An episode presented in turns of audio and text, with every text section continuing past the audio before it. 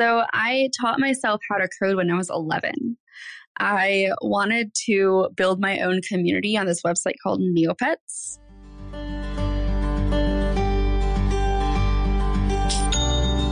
Welcome to the Milk Bottle Shopify e-commerce podcast, brought to you by Milk Bottle Labs, Ireland's top-rated Shopify experts.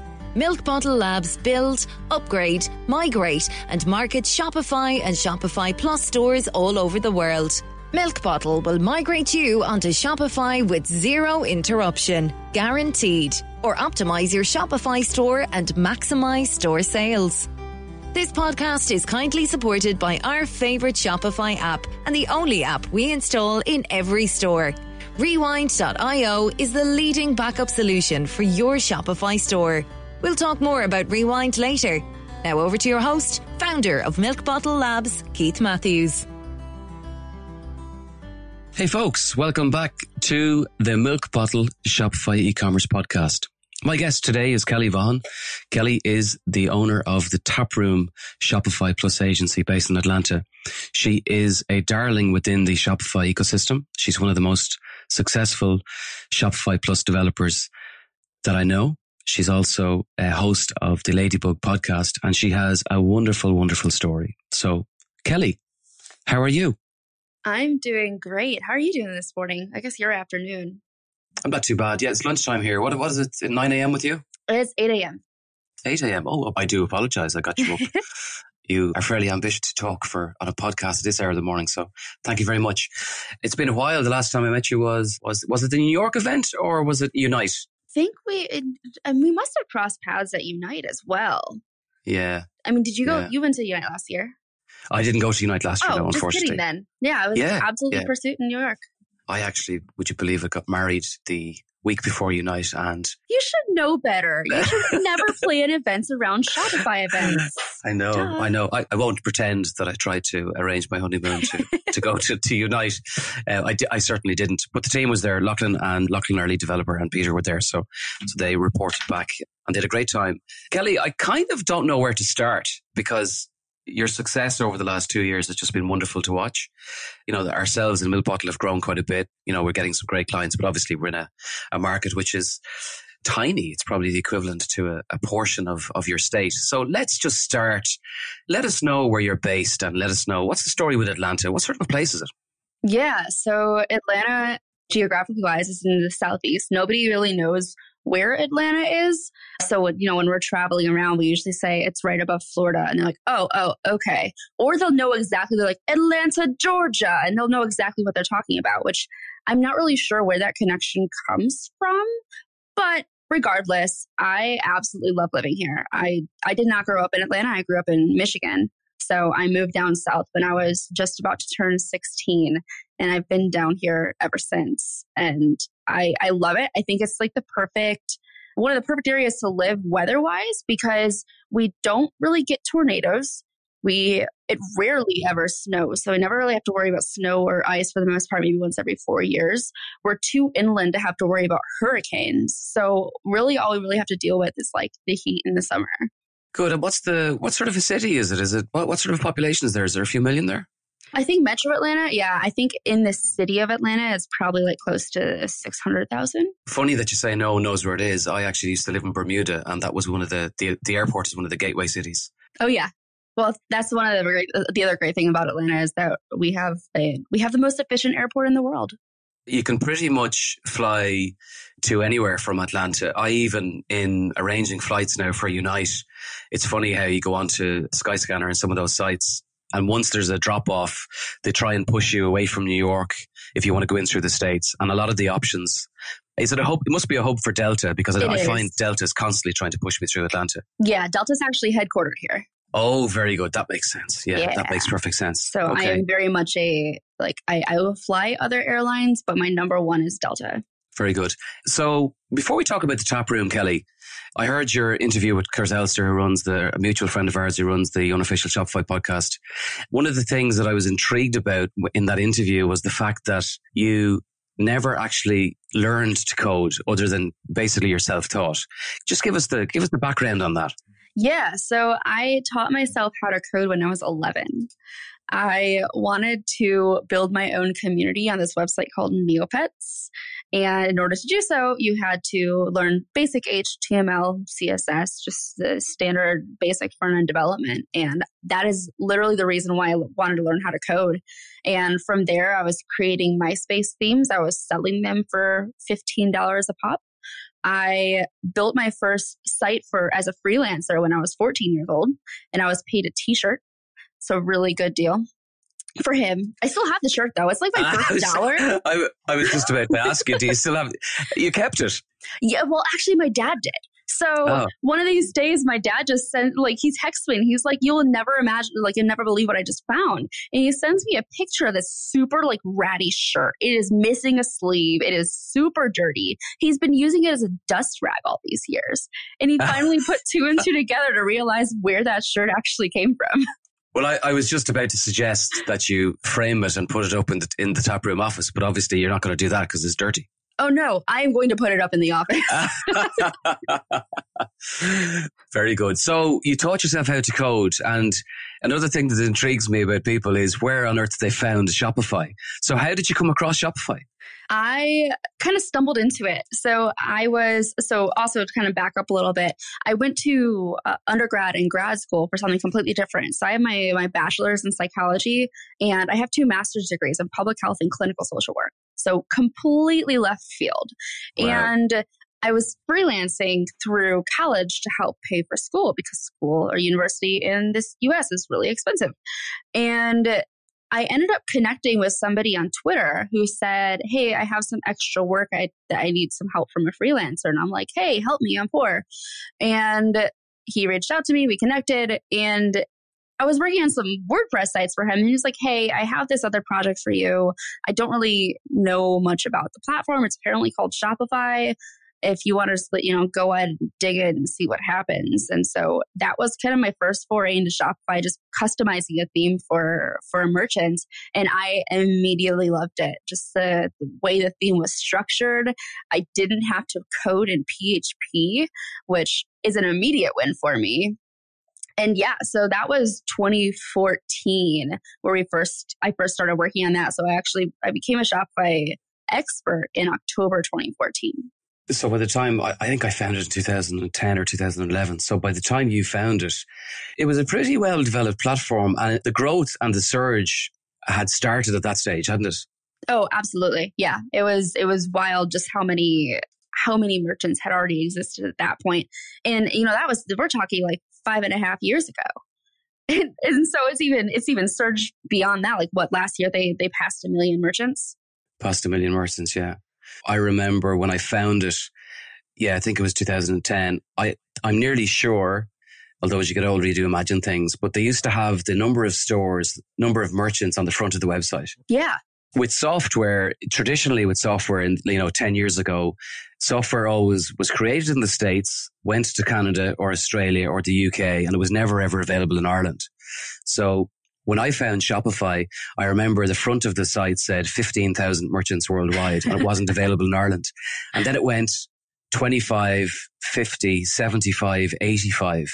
And when it got to 125,000, I remember they, they dropped it from the front of the homepage. So I would say at that point, by the time it got to 100,000 or 125,000, it was probably accelerating that much that someone said, no, we, we would, we'd have to update it every day or every week. So yeah, we can't keep up with this anymore. Yeah. Now this, it's funny that the stat is now back on the site. Did you find Shopify like most people? Uh, somebody introed you to it. You built a store. Obviously you built a number of stores. You got accredited as an expert. At what point did you kind of think that, you know what, maybe my two degrees aren't the way forward. You know, maybe I'm more interested in this side hustle. At what point did, did it kind of click that you could make a living out of Shopify? So I kind of funny. I realized that I didn't want to use my two degrees about halfway through my grad degree program. So I still. That happens to most people, by the way. Exactly. I went straight through from undergrad to grad school. I did not take any time off. So it was, I don't know, don't know how to do math, seven years of straight college which is a lot. But yeah, so I ended up getting a fellowship at the Centers for Disease Control here in Atlanta. They needed somebody who uh, had their master's in public health who also knew how to code. And not surprising whatsoever, I was the only applicant. So I was a shoe in for the position. And I was still freelancing at that time, but I was making more money freelancing than I was through the fellowship. So the only reason why I didn't quit that fellowship program was because I needed it for the health insurance. So once my husband and I got married in 2015, I jumped ship and I went all in on freelancing full time. And I was still I was about probably 75% Shopify, 25% WordPress at the time. And I was using the WordPress. Uh, I had a, a long term WordPress client that I was using basically to pay the bills while I was building, continuing to build out the Shopify portfolio. And once I felt comfortable at that point, I think I dropped WordPress in February 2016 and went all in on Shopify.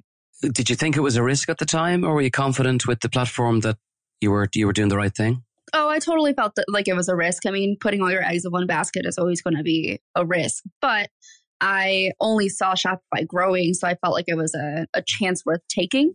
I also real like you know recognize that working in e-commerce in general is absolutely not going anywhere. So if I had to pivot at some point to like a different platform, for example, I could my my my e-commerce development skills are translatable to multiple platforms. Yeah, very clever. And the other thing, of course, Kelly, is if anything did go wrong, you could pick up another platform like BigCommerce if you really needed to. Exactly. Yeah. Thankfully, I haven't had to. Yeah, like ourselves, we haven't had to either. And, and, and some people are doing that and they're probably making a decent living out of both. I remember when I found your website first, I went onto the About Us page and I was intrigued to find that your team was entirely female or was entirely female at the time. Is that, is that by design or coincidence? It's by complete coincidence. I think I was attracting more women to join the team because the more women that were on the team, the more like, oh, this is really cool. I'm going to keep on growing, or I'm going to, I want to join an all female team as well. I think we hired our first male contractor in, was it last year? I think it was last year. Very good. And uh, has anybody like uh, commented on that or oh, like? Oh, totally. Yeah. I've been told that I'm discriminating against men. oh, hilarious. That's on the negative it's- side. On the positive side, we attract a lot of female merchants because they're like, I love that you're a team of all women or now a team of like a majority women and that you're female owned and operated because I feel like you can really cater to who it is that I'm marketing to. And we use that as a sales pitch because we, we know how to market to ourselves. That's funny you say that because I, I would too. But the other thing is, is that I, like, I don't know, you, you just mentioned that you had a lot of female customers. I would honestly say that the split between male and female inbound leads that we get is definitely in favor of women. There's more female entrepreneurs out there that seem to be attracted to the Shopify platform than men in our experience. Yeah, I think I'm seeing a lot of the same. Again, there's also the level of the fact that we have a lot of women reaching out to us just because we are a team of majority women, but absolutely, even like the introductions we get as referrals from our, our tech partners, they're majority women. Uh, interesting. Okay. I suppose you could probably do a study on that, but anyway, we're probably too busy to overanalyze. and before we started talking this morning, you mentioned about your workspace in Atlantis. So, what's the structure of the team? Are you in a, an office within a workspace, or is it like ourselves? Is it a hybrid model? Do your do your team come to the office once a week? What, what sort of structure do you have? Yeah, so we're a uh, majority remote team. So we have about a little less than half of our team is in the metro Atlanta area, but everyone else is spread throughout the US with one person in Scotland as well. I do have an office space at the same co-working space I've been working out of for the past four years now. And we do have a second desk in here. Our project manager comes in once a week to use that desk. Otherwise, it just sits there. Very good. Yeah, similar to, to the way most Shopify agencies are working. Isn't it wonderful to think that you can go online and talk about the fact that you have, you know, a team member so far away in Scotland? Isn't it a wonderful age that we now live in? Oh, I absolutely love it. And I love that. I, I think that's one of the, the major benefits of, of just having a remote team in general is you can, your, your applicant pool expands so quickly and you meet the coolest people who are living all over the world who are incredibly talented. And the one in Scotland is extra special to me because she is actually one of my best friends and she got married last year. So I got to experience my first Scottish wedding. Ah, I remember that. I saw the I, I, saw the post on Twitter. That's that's yeah. And now I, have just mentioned the word Twitter. For those of you who don't know, Kelly Kelly, I can't talk to you without uh, talking about Twitter. Kelly is uh, what's the best way to describe it, Kelly? Very active on Twitter. Is that the best way to describe it? Yes, let's put it that way. I am. I'm rather active on Twitter. did you always have that kind of quirky sense of humor, or did you learn it as you beca- as you became a more experienced developer? I think it's it's developed over time. I've always had that that bit of quirky sense of humor, but as my my platform grew, I found more and more opportunities to just test the things that were going through my head. And the really great thing is that if you like say a really dumb joke and nobody likes it, you just delete the tweet. For those of you who don't know, and we'll put Kelly's details obviously in the show notes, Kelly has a, a very strong Twitter following.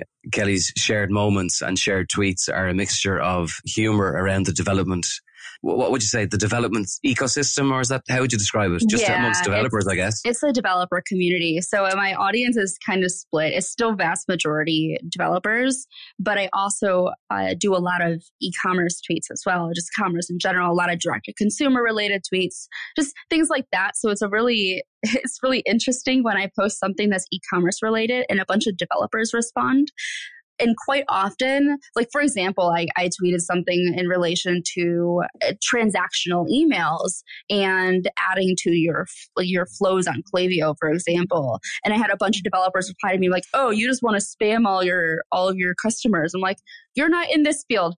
Please stop talking. it's interesting. They released results this week. I'd say probably as a result of, of, of, Mr. Trump, their user numbers and their, their traffic is up. Some people seem to think that they can basically argue or it's a forum for a platform for argument when in actual oh, fact, sure on the Shopify side, you're, I suppose, similar to me and Milk Bottle. You know, there's, you do tweet actually in very interesting pieces of information, which are actually helpful to people in the e-commerce space. But I suppose some people can't tell the difference between sometimes your humor and actual your, you know, your informational tweets, I guess, which is what you have to put up with. exactly. And sometimes like one of my informational tweets, like about more recent ones was around subscriptions and it, how important it is to actually have that email to give you a heads up that your subscription is about to renew, despite the fact that people will churn because of it. It is a sign of good customer service. And that is, I guess, a more relatable tweet beyond the the Shopify or e-commerce space because I had a lot of developers replying to that one from being a customer to a subscription service. So it kind of worked both ways in that case. Let's take a short break and I'll share the one app we install on every Shopify build. The team at rewind.io have developed the leading backup solution for Shopify. Did you know there is no way of recovering lost data from a Shopify store? Rewind.io automatically backs up your store data. In the event of a data loss, usually due to human error, Rewind enables you to rewind your store back to its previous state. It's so simple and is used by some of the world's leading Shopify agencies, such as Kurt Elster of EtherCycle and Kelly Vaughn at the Tap Room. If your store is gaining traction, you may have multiple users making changes. Often store owners allow team or app developers enter a store to add code. Sometimes mistakes happen and data gets deleted. You can reduce your business risk today and prevent a costly catastrophe by installing the Rewind.io app on your Shopify store. Get your first month of Rewind for free by simply responding to any of the welcome messages or emails you receive after you begin your seven day trial and mention this podcast. Now, back to the interview. I, I, remember that that was quite recently actually. The tweet made perfect sense. So I suppose really what you're you're doing there is not to make a bore out of your Twitter account, but you're adding more value. So in other words, people come to us and people come to you to say, look, I want to add 10 or 20% to my Shopify store. You say, well, if you got automated email, chances are like us, you'll say, let's set up these flows with Klaviyo. That email and that piece of information that you just mentioned is actually adding more value because you're not just, that's based on experience and based on seeing the kind of the opposite effect. So what you're saying there is an actual fact that if you give people the opportunity to unsubscribe, before they're charged that in actual fact they'll appreciate it and they may actually stay subscribed. Isn't that the logic there? Yeah. And also you avoid the customer support requests of people who say, Hey, I didn't mean to get charged again. Can you cancel my subscription and refund me? And then you, you know, enter into that territory. You're like, well, do I refund them? I mean, obviously it's going to vary from business to business how you want to handle it, but it adds extra friction to the process in general. You can also use your, hey, your subscription's about to renew email as an opportunity to upsell one time products with your next subscription too. So, I mean, there are a lot of things that you could do with it. Even though people might churn, you can actually end up creating more value out of that email. Yeah, absolutely. In following you and, you know, in, in conversing via Slack, you are as intrigued with Klaviyo as I am, aren't you? Oh, absolutely. I absolutely love it. It's, it's probably one of the first tools, obviously besides Shopify and besides apps, has an instantaneous effect on client revenue. Exactly. It's actually very hard to explain that to the client before you're trying to upsell the fact that I'm going to charge you for this, but don't worry because you're going to get 10 times the revenue back. Yeah, it's it's kind of like one of those like you can't really say I guarantee you're going to make money from it, but I guarantee you're going to make money from it. We've never put it into a store and not gained money for the client. So Exactly. Kelly, I've heard you talk in the past. Obviously, I'm in Europe and I'm following plenty of people on LinkedIn and Twitter. And there's two kind of terms that I'd like to just dig into DTC and which is direct to consumer and headless e-commerce. Mm-hmm. And when that term headless e-commerce was coined about six or nine months ago, you were one of the first people that I know that tweeted or put up a message. I think it might have even been on the Slack group that we're in to say that you're in the middle of your first headless e-commerce project. Can you explain to the listeners what headless e-commerce is? Yeah. So uh, basically what happens with headless e-commerce is you're you're decoupling your backend from the front end. So it allows you to use whichever systems make the most sense for your company. In this case, you can use Shopify as the back end of your site. So you're storing all of your products there, you're storing a lot of your content there, but maybe you need, you're very content heavy as far as like blogging goes. So you want to use a platform like Contentful to actually store the content side of things. And then you can take those two systems to have you you have Shopify and you have Contentful who talk to a third system that is actually the front end of the site that your customers are going to be interacting with. It, it really opens up the opportunities for how uh, when you have a more complex setup for a business, how you really want to structure that. It, the the world is your oyster.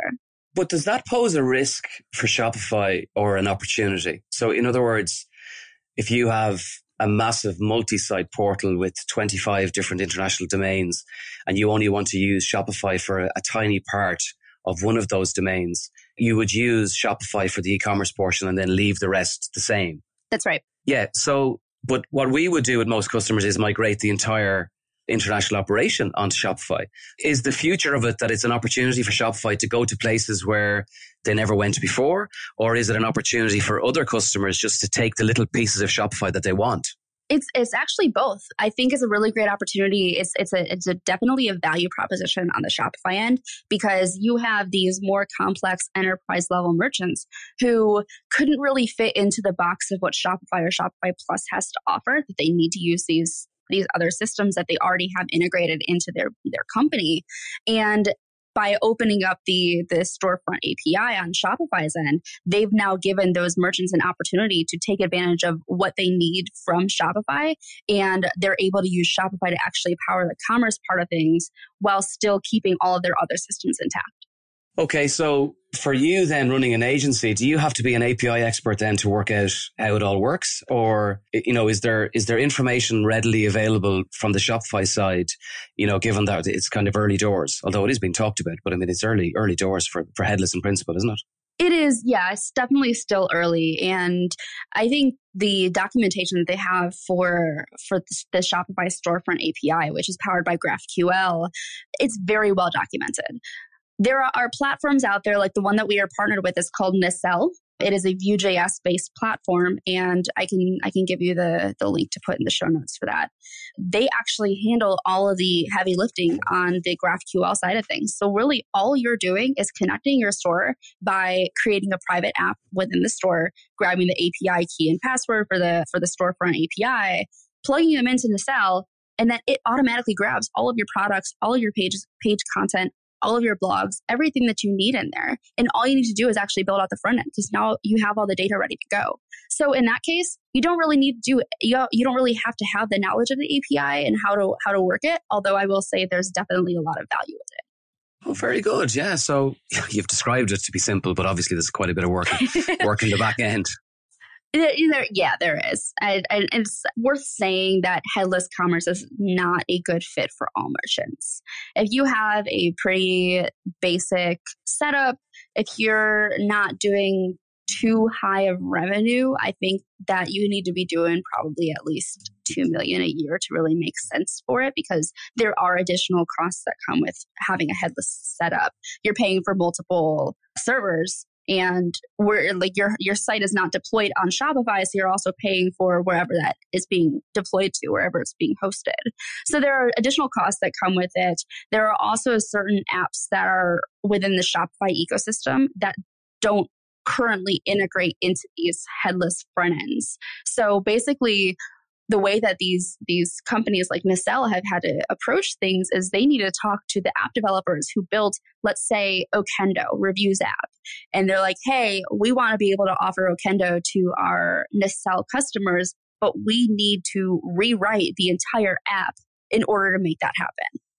So they have to work with these app developers to see if it's even possible. So there are definitely some apps that don't translate into a headless front end because they're just not built to communicate via API.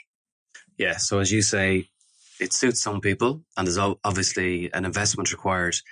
I'm assuming then that if you've got thousands and thousands of pages that are indexed by Google, you have to keep that old system, the old host alive.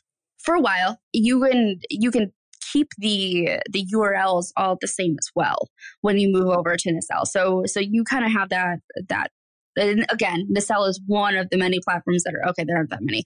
One of the platforms is just the one I'm most familiar with. But yeah, you have complete power over how you actually want those those URLs structured, so you can keep everything intact in that sense. But you are, of course, pointing to a new website.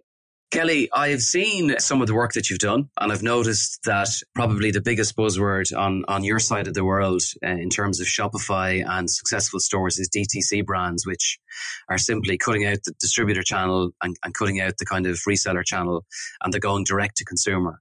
From where I'm standing, it doesn't seem like there's too much of a difference for most companies to do that. But it's, it's a big step change for companies if they already have a distribution model or different forms of distribution in place. So are, are you seeing many DTCs come to you for, for Shopify work? We absolutely are. And we're seeing a lot of merchants who, as you said, they have these these other systems set up where they're working through a third party distributor.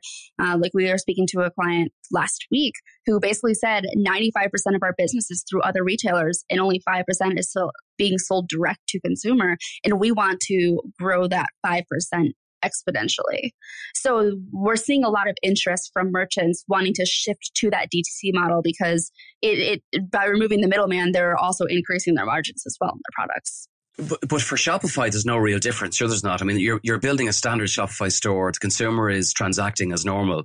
Are those DTC brands, are they still keeping their distribution channels in place and possibly using Shopify for, for wholesale or, or have you seen that? It definitely varies from merchant to merchant. We see some of these merchants using Shopify to really focus on selling to directly to the customer and then keeping their distribution wholesale side separate outside of Shopify. Speaking of Twitter and all things social, um, I meant to mention your Ladybug podcast, which you launched. What was it about six months ago? Yeah, we. I think our first episode launched the first week of July and like everything that you do, it just exploded very, very quickly. So, so t- t- t- tell us about how you met the girls and what you talk about. Yeah, so we could we're all friends. We connected over Twitter.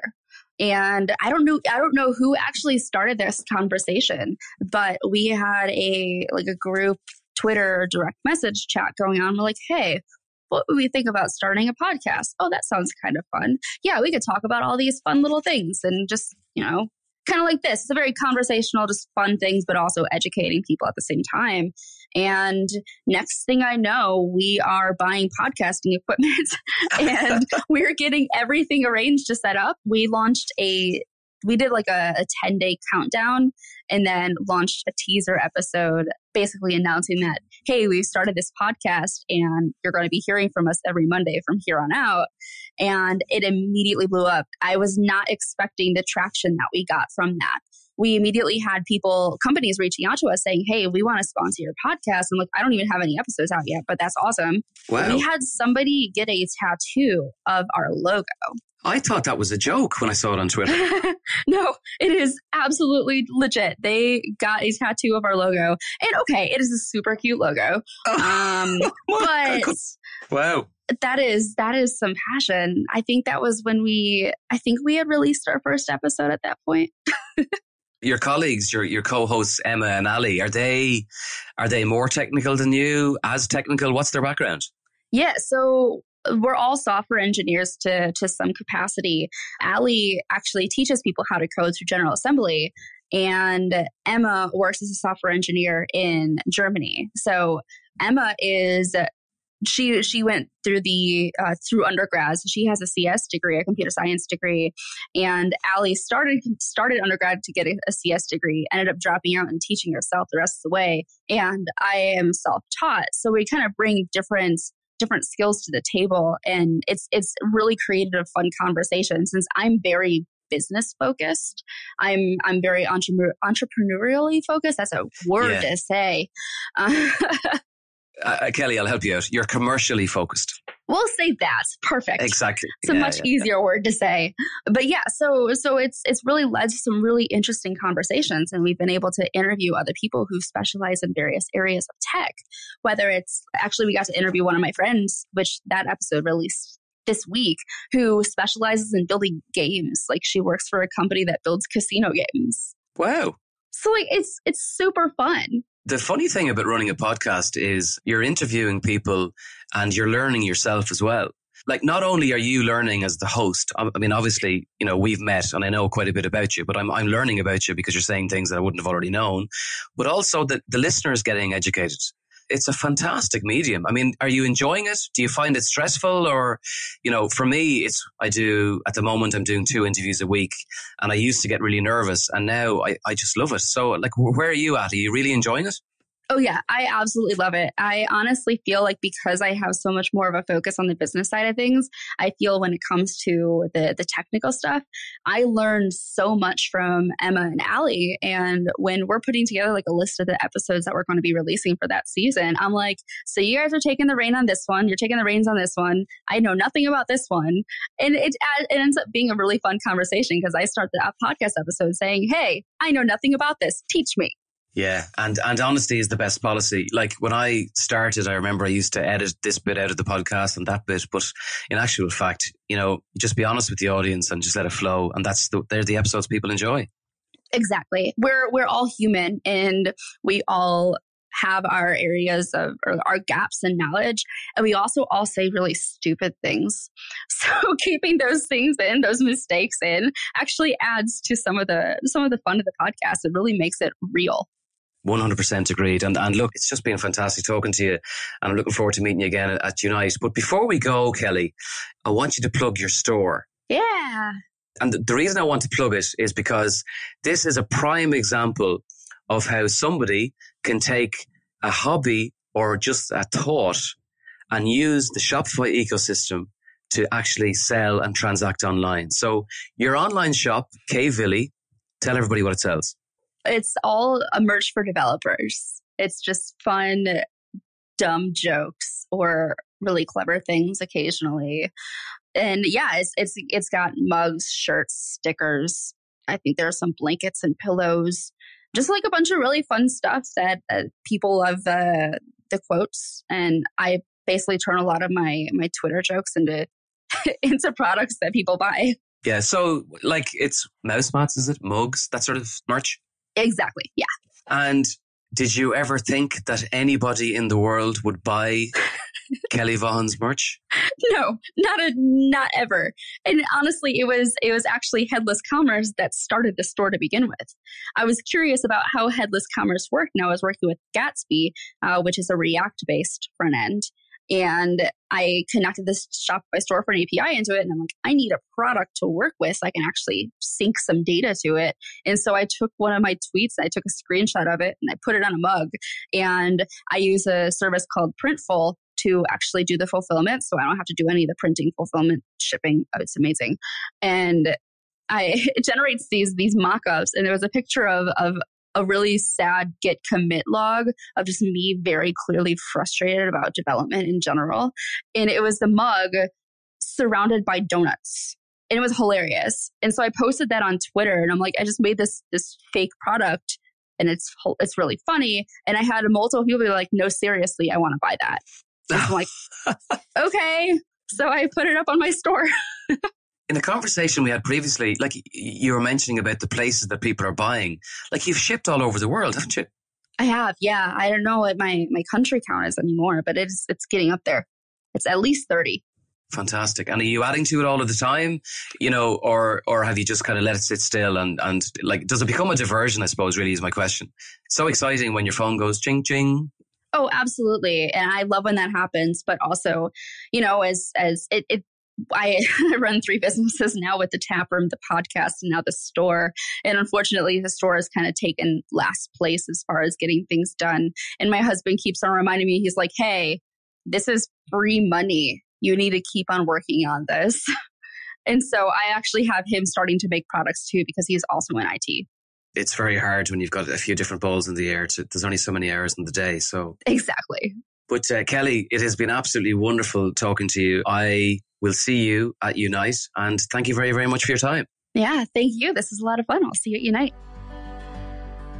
Thanks for listening to the Milk Bottle Shopify e commerce podcast. All of our episodes are available on Spotify and iTunes. We really appreciate the support of our sponsor, Rewind.io, the leading backup solution for your Shopify store. Get your first month of Rewind for free. Just respond to any of the welcome messages or emails after you begin your seven day free trial and mention our podcast. Until the next time, take care.